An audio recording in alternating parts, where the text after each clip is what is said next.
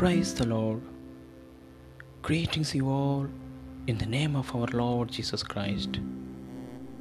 And I thank God for this great opportunity to share the Word of God through morning honey drops.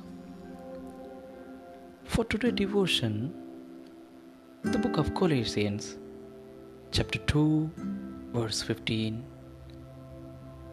Having disarmed the powers and authorities, he made a public spectacle of them, triumphing over them by the cross. Have you ever fought a dragon?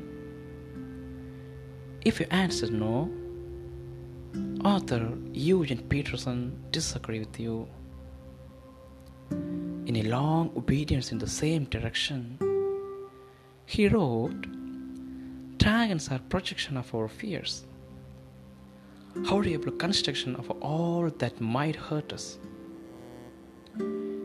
A peasant confronted by the magnificent dragon is completely outclassed. Peterson's point life is filled with dragons.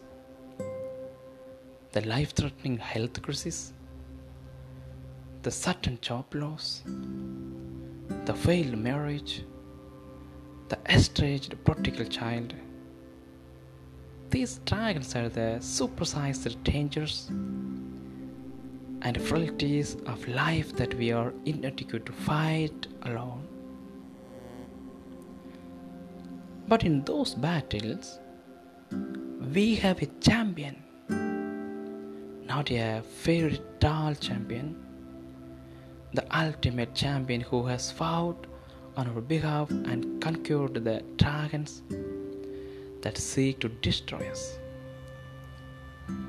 Whether they are dragons of our own failures or the spiritual enemy who desires our destruction, our champion is greater. Allowing Paul to write Jesus, having disarmed the powers and authorities, he made a public spectacle of them, being over them by the cross. The destructive forces of this broken world are no match for him. The moment we realize that the dragons of life are too big for us, in the moment we can begin to rest in Christ's rescue. We can confidently say, but thanks be to God, He gives us the victory through our Lord Jesus Christ. What trials are you facing in life? How can Christ's victory on the cross provide encouragement as you deal with them? We pray, Dear Heavenly Father, Thank you for being more than enough for the threats we will face today. There are many people that are struggling today, and we ask that you will lift their spirit with a touch from your hand.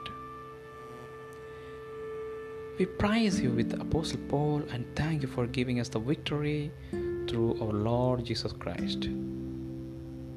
In Lord Jesus' name we pray. Amen. Amen. God bless you all.